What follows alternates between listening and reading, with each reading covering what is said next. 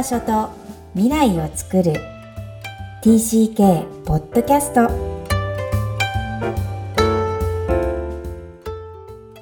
皆さんこんにちは。TCK ホームインタビューの時間です。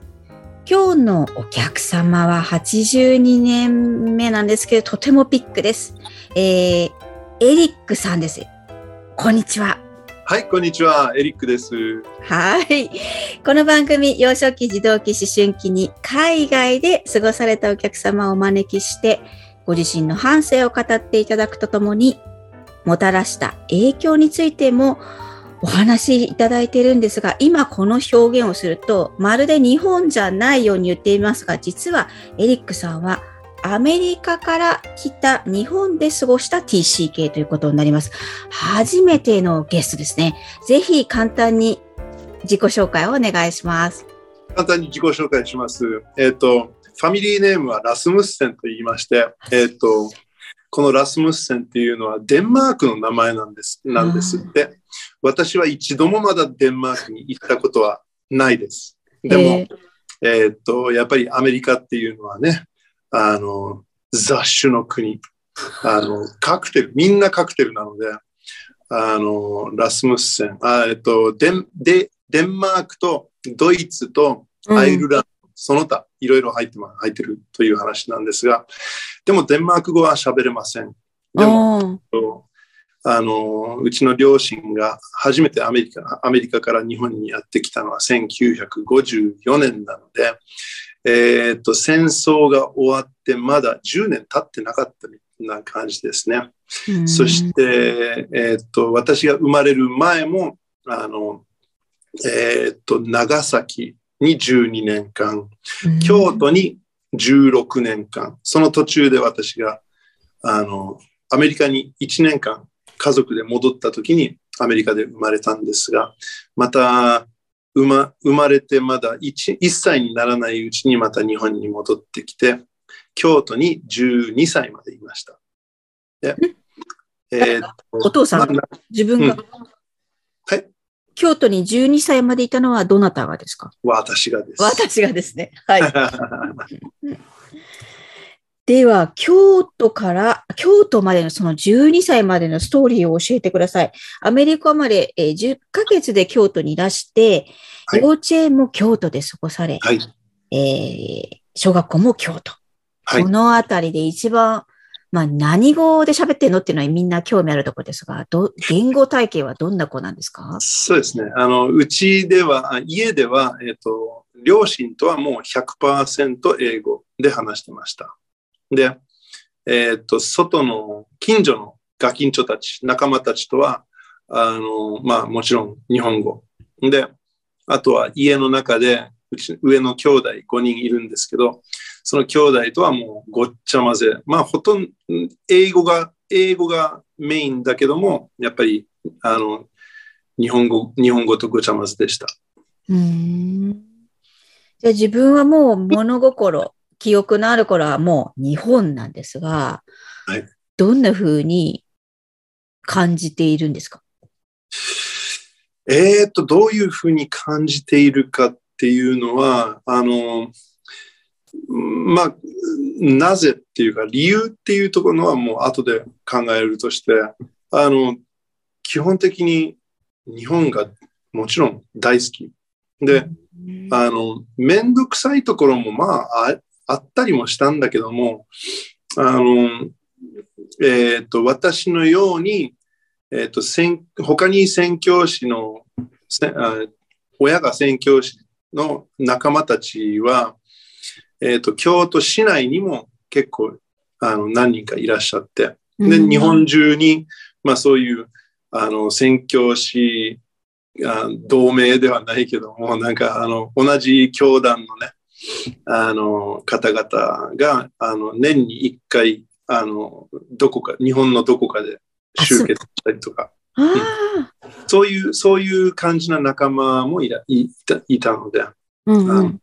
なんか、ある意味、家族のような感じでしたね。うん。やっぱりそういう、こう、組合っていうか、そのソサエティがあって、みんな集まって、じゃあねって言って、こう、いつも同胞がいるっていう感覚なんですね。そうですね。そうそうそう。んで、あの、いや、わ、私の話からちょっと飛んで、あの、私と全く同じような感じで、京都育ちのノルウェー人が今ノルウェーにいて、在ノルウェー日本大使館で働いていたりとかします。だけど、あの、そういう、そんな存在もいるっていうことを思い、思ったなと思って。なるほど。このポッドキャストで宣教師の息子さんが出てくれたのは初めてなので、あ、そうですか。うん。そう、もっと他の国も転々とするのかと思ってました。ああ、なるほど、なるほど。結構これは日本に長い方なんですか？それともそういうものなんですか？えー、っとですね、まあ、あの、ちょっと、えー、じ時代の変化みたいなのがあって、大きな変化の一つがバブル崩壊だったこのあー80年代後半、昭和の終わり、平成の始まりあたりで、それまでは、えー、っと、結構、えー日本にいる宣教師は少なくなかったです。だけ、ど、あの、このコストパフォーマン、コスパ感覚で、あの、それが、ね、あの、一一つの家族をアメリカの教会、教団が日本でのこの宣日本で働く宣教師を一人サポートするためにどどれだけのお金がかかって、それが、えっと、一年に例えば何人の人をあの改心させ、うんクリクリスクリスチャンに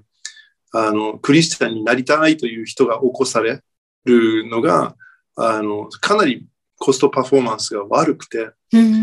それであのそのバブル崩壊前後になんか日本からたくさんの宣教師がいなくなって新しい宣教師を送らなくなってみたいなうん。なのはありましたね。じゃあお父さんはずっと長い方なんですね。そうですね。そうです。んじゃあお友達も帰っちゃった人たちはいっぱいいるわけですね。今のお話からすると。そうですね。うんあの、今も日本に残っている人はいますけども、やっぱり、あの、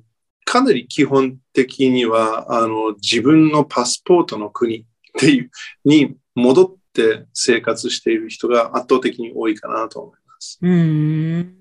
パスポートの国っておっしゃいましたが、これが TCK の特徴ですが、はい。エリックさんはパスポートがアメリカになります。けども、ずーっと、えーし小学校まで日本、あ、違うな。4年生まで日本の公立で、その後インターナショナルスクールに行かれるんですね。はい、そうです。はい。これは自分が転校したいとかですか？えっ、と、私が転校したいというではなく、それが原動力ではなく、うちの親が、えっ、と、将来、やはり今は、あ今っていうか当時は日本にいるけども、将来的にはアメリカに戻るというか、あの大学から、えー、と就職、残りの人生またアメリカに戻るっていうことをかんあの見込んで、えー、とインターナショナルスクールに、えー入れられました。というかあのそのと その前後にやっぱりあの結構丁寧に話をしてくれてこういうふうに考えてるんだ。お父さんお母さんは。だからこうあの上の兄弟がやったようにあのこういう変化ああいう変化があのこれから訪れてくるけど大丈夫？とかっていうそういうふうに聞いてくれたりとかしたんですけどうんでもわ私が転校したいからとかっていうのはなかったです。うん実際日本によく多分慣れていたんですが、何が違うって思いました？日本の学校とインターでは。まあ一番わかりやすいのはねやっぱり新学期が日本の場合は4月。日本にあるインターナショナルスクールはアメリカのように新学期は9月。で、卒業式は、えー、と日本の3月と違って、アメリカの場合はそれが6月あ、インターナショナルの場合はそれが6月だったり5月だったり。それで、えっ、と、で、はっきり覚えてるのは、あの、仲間がみんな6年生まで同じ修学院小学校いうところに行ってた時に、僕だけ4年生終え終わって抜けた時に、ああ、なんかみんなと卒業したかったなーって思ったのはちょっと覚えてます。ええうん。じゃあ、その後は日本のお友達とはもうやっぱりだんだん疎遠、なかなか一緒に遊べなくなるものですか？それもありました。だけど、えーっと、確か、えーっと、1年生、2年生はあまりいなかったけど、3年生の途中で、この人本当に自分から見てとっても、あの、大切な友達、大切な親友だなって、親しい、親しめる友達がいるなって思ったのが3年生。うんで、その時僕よよくあの、はんあの、笑い、笑い話感覚で言うんだけども、生まれて初めて人間の友達が、あの、人間の親友が現れたのは3年生の時。それまでは、あの、いつも家に飼ってた、家で飼ってた犬とか鶏が僕にとっては最大の、最大の親友だって思ってたんですけど。で、それ、その、あの時にでも繋がった三正くん、みっちゃんっていつも言ってたんですけど、みっちゃんとは、あの、今も連絡取ってます。わあ、素敵。はいじゃあ、そのお話、じゃあずっとお友達ができなかったってことなんですね。えーっと、友達はできたけども、ちゃんと向かい、ちゃんと向き合ってくれる友達がそれまでいなかったのかな。へえ。すごい日本語。それをこう、そのみっちゃんはどういう向き合いをしてくれて違うって思ったんですか、えーっと、一つは、えーっと、僕がその時、なんか、あの、キーワードの一つになるのが、ドラえもんと怪物くんのなんか、あの、なんか2本立ての映画をやっている、やっていて、僕がそれを見、その、予告編なのか何なのかわかんないけど、テレビか何かで見て、あの、見に行きたいなって相談したのがみっちゃんでした。で、みっちゃんは、あの、ただ剣ではないかもしれないけど、なんか剣持ってるって言って、じゃあ行こうかって、あの、相談に乗乗ってくれるどころか、あの、その、自分、自分が口に出してやりたい、これ行きたいって言ったのを、しっかりとサポートしてくれた。人っていうかでそれが多分、あの、ささ一番最初の最大のきっかけだったんじゃないかな。もし多分、ドラえもんとか怪物くんのあれがあの話題に出てき来てなかったら、そういうみっちゃんのそういうあのサポートしてくれることは、そういうエピソードがなかったかもしれないし、それがなかったらもしかしたら、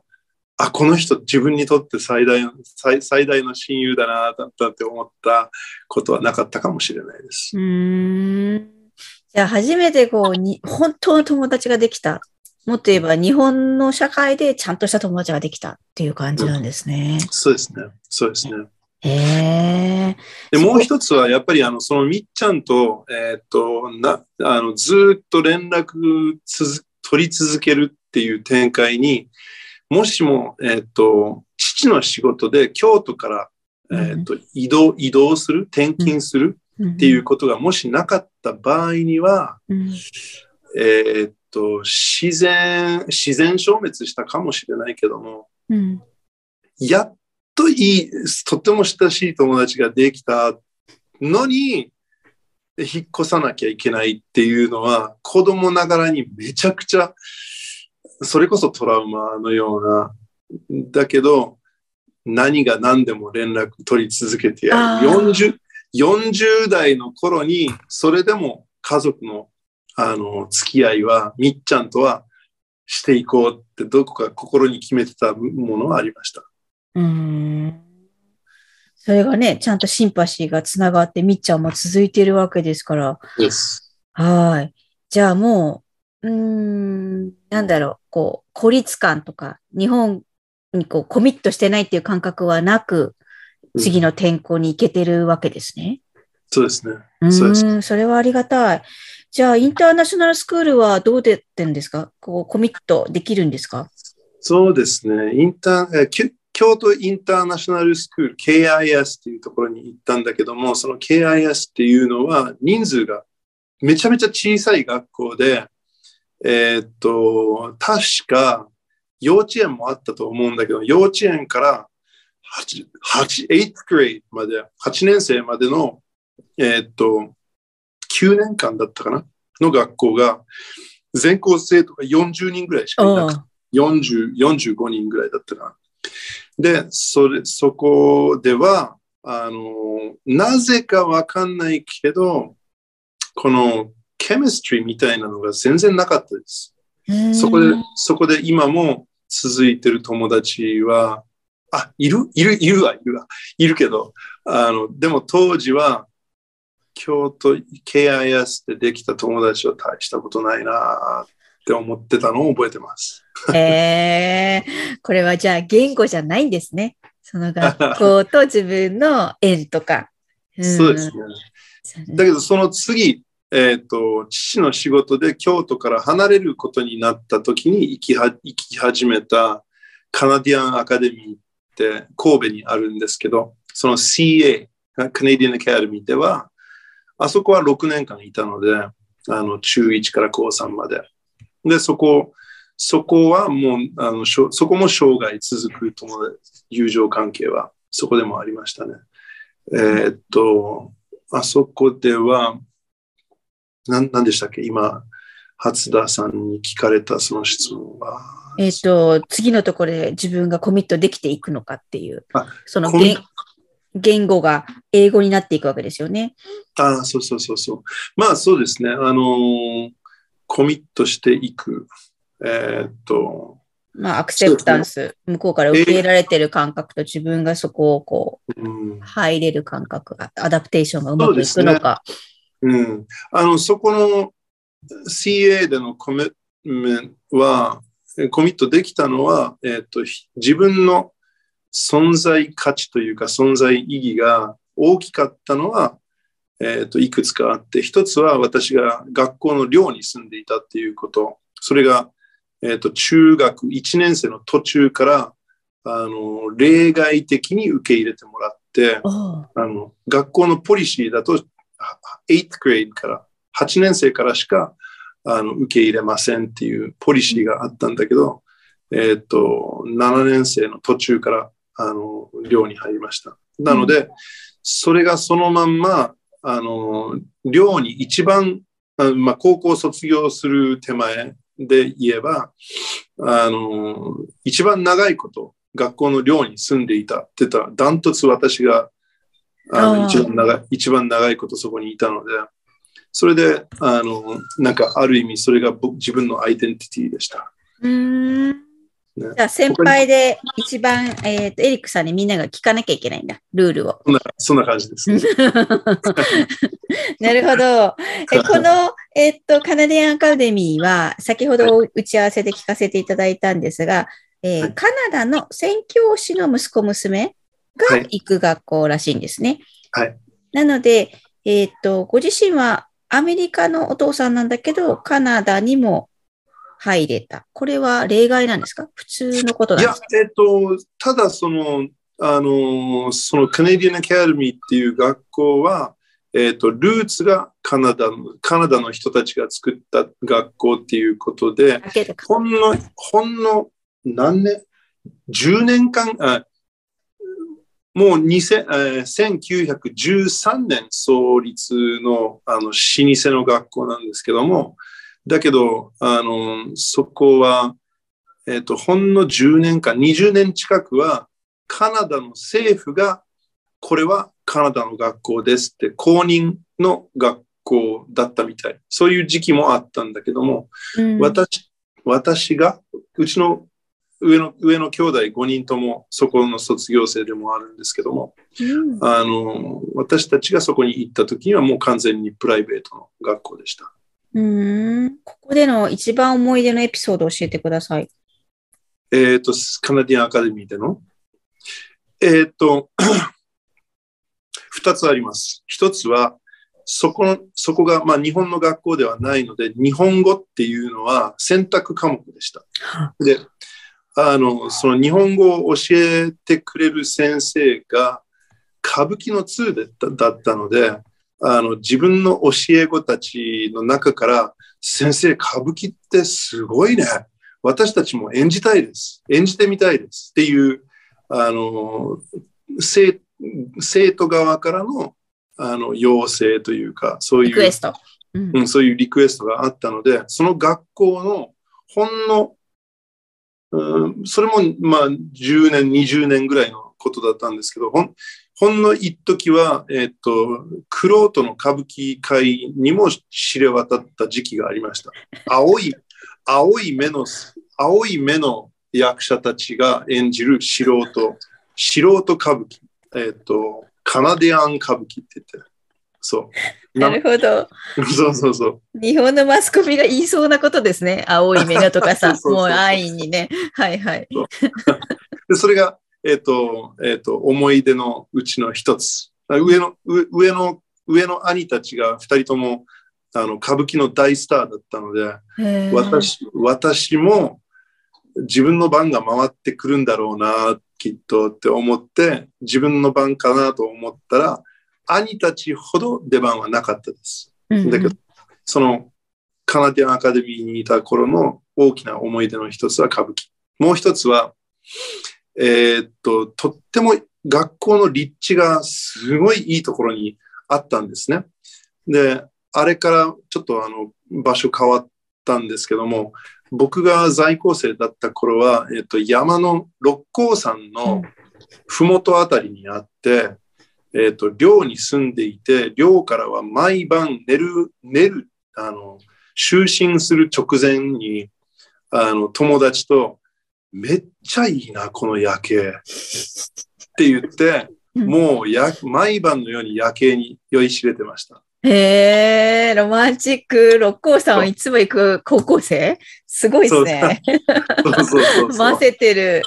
なるほそうそうど。その二つ。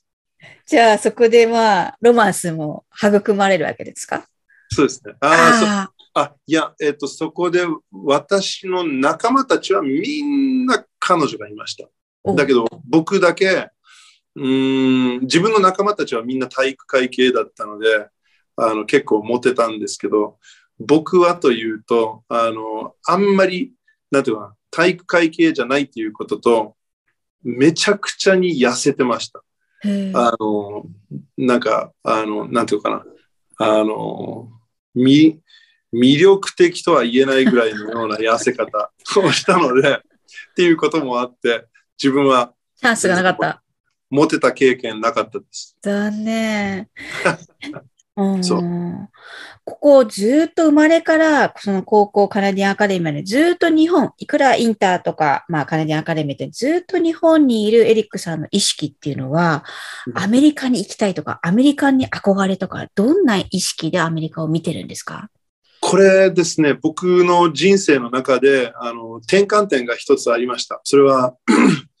4年間大学でアメリカに行くまでは、アメリカに行きたい、行きたい、行きたい、行きたい。アメリカに行けるの？今度の夏。うわあ、めっちゃテンション上がるって思ってたの、思ってたのと、打って変わって大学4年間で、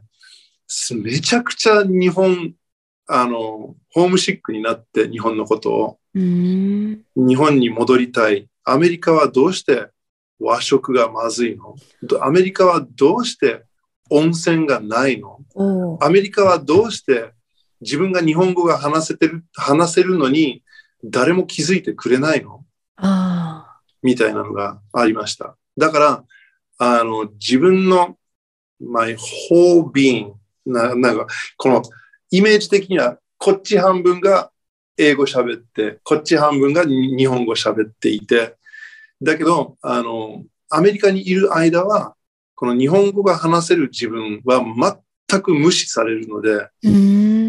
あの、英語喋ってる自分、あ左左半分だけが、あの、み認められるか認められないかも、なんかこの、なんていうかな、この、うん、で、出来高じゃない、ではないけど、実力のある部分だけが、それも英語で英語で。や英語でやり取りする実力の部分だけが認められるので、なんていうかな、やっぱり珍しがられるっていうのは、いつの間にか自分の中では、なんていうかな、まあ、パンダ扱いされてましたからね、なんか見物客がたくさんいて、ああ、やっぱりそうなんですか。何、なんでこの人外国人、白人、白人で全くハーフでもないのに、なんでこんなに日本語喋れるのっていうのが、それ、そその、その大学生でももあるんですか？アメリカの大学生でも。いや、それがアメリカにはなかったんですあよ。、ないんですよね。はいアメリカにそれはなかったので、物足りなくって何か。何かああ、日本ではそれが起きるのに、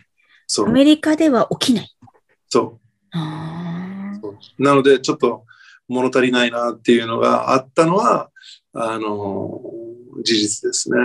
なるほど。これ面白いです。アメリカにあいた日本、我々の帰国生は、日本に戻ると英語喋ってが必ず言われるわけです。それはないってことですね、アメリカは。そう、アメリカではないです。てか、ルックスがこうなので、あの、例えば、アメリカにも、あの、アメリカに住んでいて、うーん、み、誰もが見るテレ、例えばテレビ番組。日本に例えて言うと、サザエさんとか、うんあの、ササザエさんの話をして、ドラえもんの話をして、わからないっていう人はいないですよね。うん似たようなうんテレビ番組がアメリカにもあって、それを、知らないわけだよね。それをベースに、cultural reference みたいな感じで、それをちょっと話をした段階で、僕は全くその話題についていけなくて、ごあのごめんだけど、やっぱり自分仲間ちゃうわ、なんて思ったりして、うん。そんなのありましたね。うん。じゃあ、そのアメリカの大学生活は、えどんな、うん、位置づけなんですか？えーっと、すごくいい、素敵、あの、楽しい4年間になりました。で、それ、れは、あの、うち一つは私が、まあ、それリベラルアーツの学校だったので、リベラルアーツなんだけども、えっ、と、音楽にとても力が入ってる学校だったので、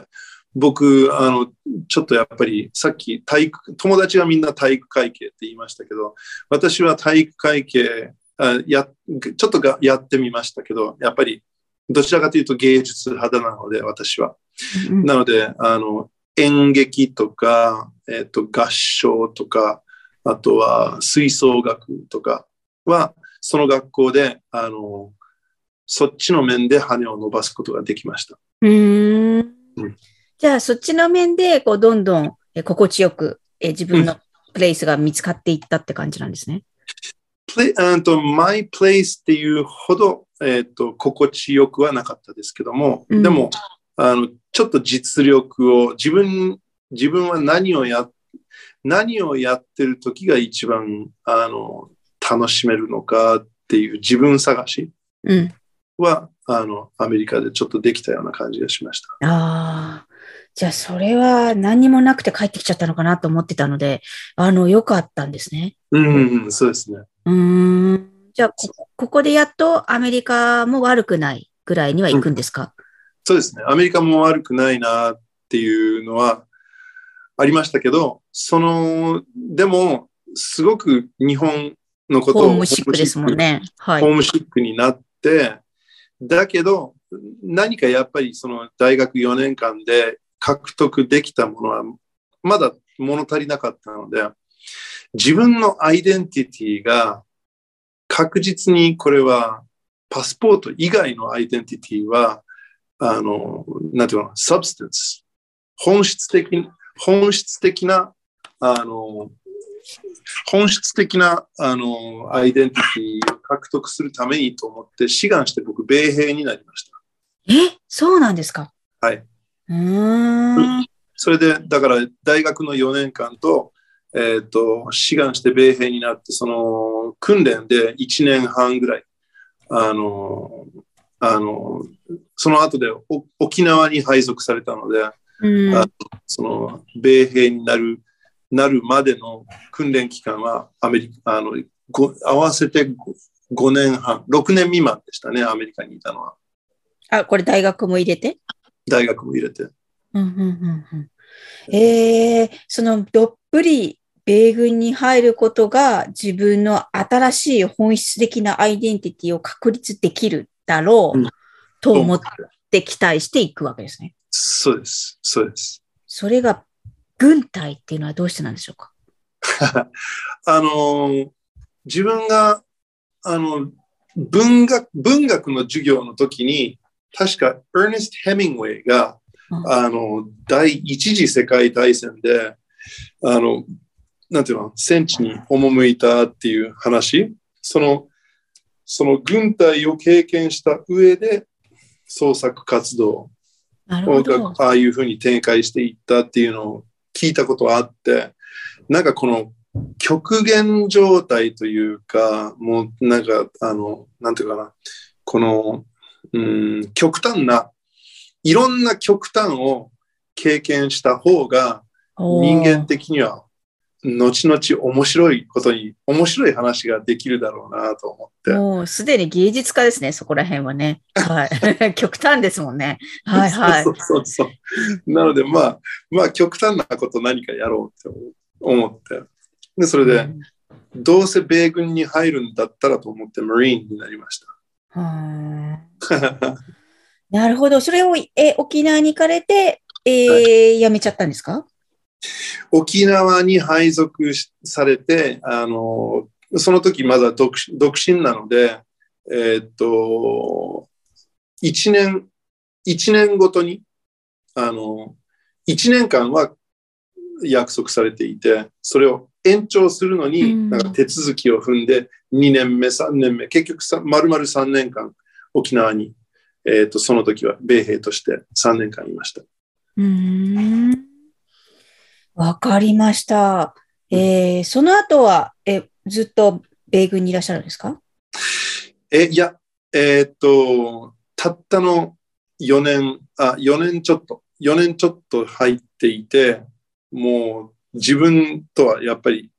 自分には合わないなって最初から思ってました。で、ここで、まあ、日本にはい、本当に戻ってくるっていう形なんですね。そうですね。わかりました。これ、海外移動がもたらした影響をお聞きしている番組なんですが、はい、日本にもともと、まあ10ヶ月には来たとはいえ、もうずっと小さい時から日本にいて、うん、アメリカに行った、または日本に戻ってきた、うん、えー、そういう自分が得た影響、もしくは振り返ると今思うと、はい。強み、弱みなどを教えてください。弱み。まあ、別に、うん、ごめん、ごめんなさい。もうもう一回、もう一回その質問を。こう自分が移動したことによって得たこととか、自分が移動はい、移動しなかったらまあ得られなかっただろう。今持っているその、あ移動があった影響、TCK としての影響は教えてくださいということなんですが。なるほど。えー、っと、その影響は、えー、っとね、多分、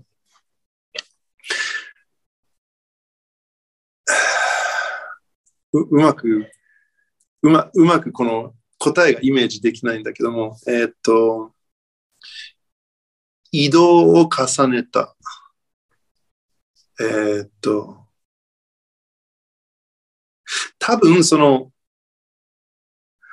アメリカのことを僕は嫌いではないけども、おかしい国だなってすごい思います。うん、それで、結構前からなんですけど、えっ、ー、と、日本からアメリカに行っていた、えっ、ー、と、交換留学生が射殺されたのを覚えてます？えー、で、高校生？服部くんだったはず。それ私と同じ高校の子なんですよ。え？うん。私は同じ学園 3, 3個上なんですけど、同じ高校でもすごい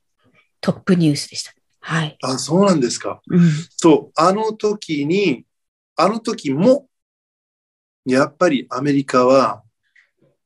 うーん、おかしな国だなって思って、銃社会であることをえー、生命保険じゃない、健康保険のことを、えー、っと、他にもなんか、いろんな意味で、アメリカは、親しい人に会いに行く場所。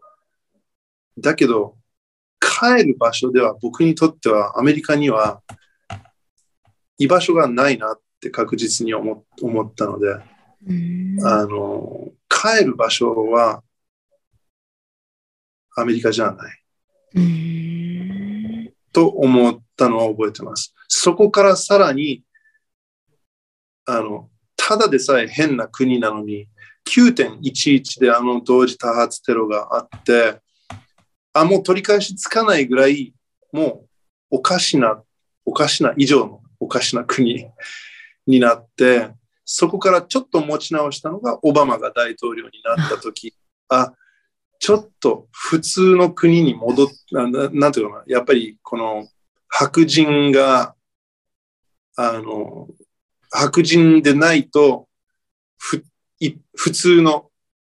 アメリカ市民ではありえないっていう状況から、あ、人種が何だっていいんだっていうおアメリカに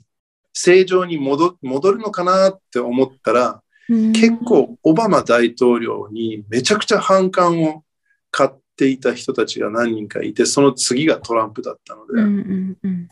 9.11の次に、ああ、もう本当取り返しのつかないおかしな国だって思ったのはトトランプが当選しちゃった時みたいなね。うん こういう話をアメリカ国籍の方に聞くのは私は初めてなので、すごい新鮮なんですが、それはもう日本で育ったからそういうふうに見えるようになったっていうふうに思いますか？えーっと、日本、日本で育ったわけではないの、ないけど、こういう見解を持っているアメリカ人は少なくないです。少なくないですか？少なくないです。なので、あの、日本で、日本、日本で、あの育ったというのは、あの、大事な一部だけども、こういう、こういう世界観を持ったのは、僕の場合はそうですね。日本、日本に昔から、ガキンチョの頃から ずっと、あの、こんなななのでって感じ。うんうん。で、その世界観はアメリカの中でも育った人たちもいるっていう、そういう意あ、味ですかいます。うんいますそう、そう。なるほど。じゃあ、移動がもたらした影響そのものって言われると、わからないって感じですかね？移動がもたらした、そうですね。まあ、実際にはご自身はそんなに移動してないんですよ。お父さんが移動してきただけで、そう。日本の中を転々とされた TCK っていうことなんですけど、うん。でもそれでもやっぱり言語が違う学校に行ったりとか、ううん。ん、まあ最終的にはお父さんの方針でアメリカの大学を行くから、結局は、うん、いろんなとこを見てらっしゃるのかなとは思うんですけどね。うん、そうですね。そうですね。うん、まあ、多分その移動、あの、移動がもたらした。うん。まあ、今自分が考えているのは、えっ、との、残りの人生、日本かなって思うう面もあるんだけど、ちょっと日本に長いこといすぎたかも、とも思います。それはどうしてですか？それは、あの、まあ、いろいろ、あの、さらに、あの、話は膨らんでいかないように、あの、まあ、時間の関係もあるので、だけど、あの、えー残りの人生沖縄かなって思ってたんだけども、うんうん。うちの、えっ、と、妻が、うんえっ、と、地元沖縄だったんですね。うんうん。妻があ、妻と結婚した段階で、妻はもうすでに乳がんだったんですけど、あの、4年前、もうやがて4年前になるんですけど、先に天国に行っちゃいまして。そうですか。で、それが、それが、あの、ん沖縄とのつながりは、切っても切れないつながりはあるんだけども、うんうんもう、あの、なんていうの、もう、あえて、自分は自由人なんだ。うんどこにも、どこにも、あの、もう残りの人生、帰る場所っていうのは、ないかも。とか。うんうん。やっぱり人生っていうのは旅なので、うん。うんえーただいまっていうのは多分死ぬ時かな、ああ、そうですか。なんて思ってそうか、なるほど。で別に、別に、あの、宗教の話したしたいわけでは全然ないんだないけど、自分の価値観としてはそれがあるってことなんですね。ですね。わかりました。じゃあ、エリックさんにも最後の質問をさせてくださいって言ったところで、今もうおっしゃっているんですが、Where is your home? My home is 一言で言いますよ。Heaven. Heaven. Yep. いいですね。なるほど。これ82人目で初めて Heaven が出てきました。嬉しい。えーありがとうございます。人生は旅っていうのもね、すごいなと思いましたし、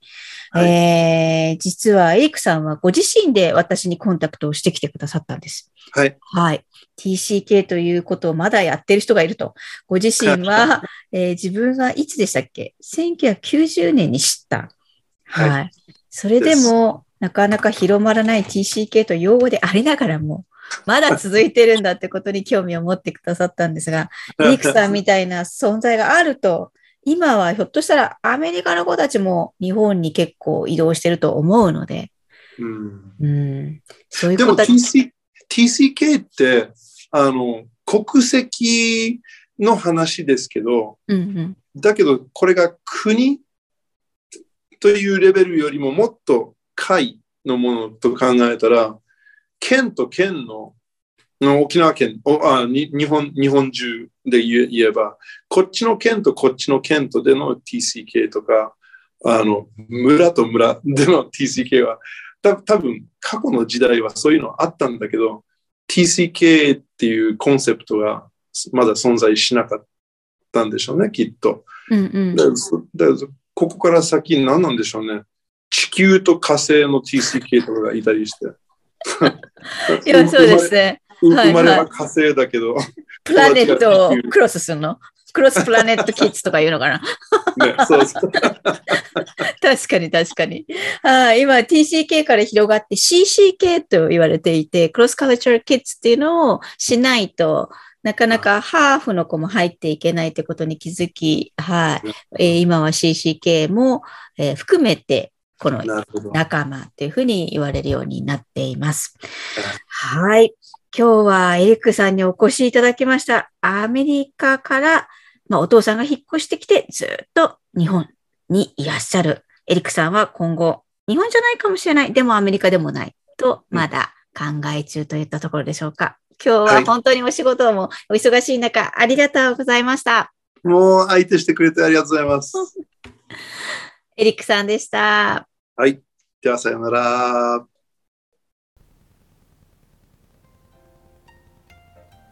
エリックさんの TCK ストーリーでした。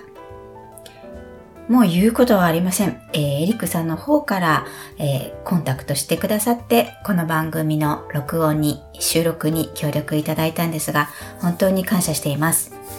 なぜなら、日本にいる、日本以外のパスポートを持っている方というのも、えこの番組で紹介したいなと常日頃思っています。ただそう知り合う機会もないかったり、えー探し方もわからないものですから、前回、えーかなり前に韓国の、えー女性が出ていただいていますが、そのように向こうからコンタクトしていただいて、えこの番組成り立っています。エリックさんの場合は、もういろんなあらゆるところに散りばめれた、その語彙、ワードに皆さん注目していただけたでしょうか。私がとってもヒットしたのは、人生は旅ですね。そしてまあいろんなとこにあるんですが、それ以外にも、うん、本質的なアイデンティティ。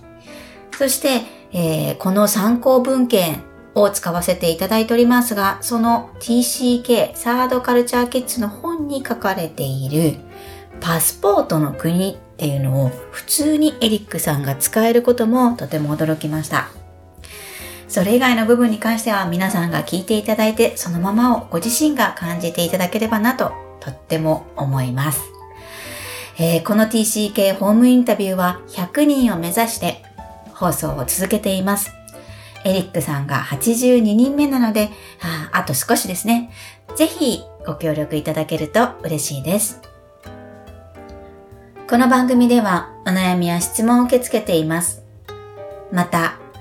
TCK ホームインタビューにご出演いただける皆様を心からお待ちしています。詳細は育ちネット多文化で検索してホームページからアクセスください。さらに、ポッドキャストを確実にお届けするために、購読ボタンを押して登録をお願いいたします。今日も TCK の気持ちにありがとう。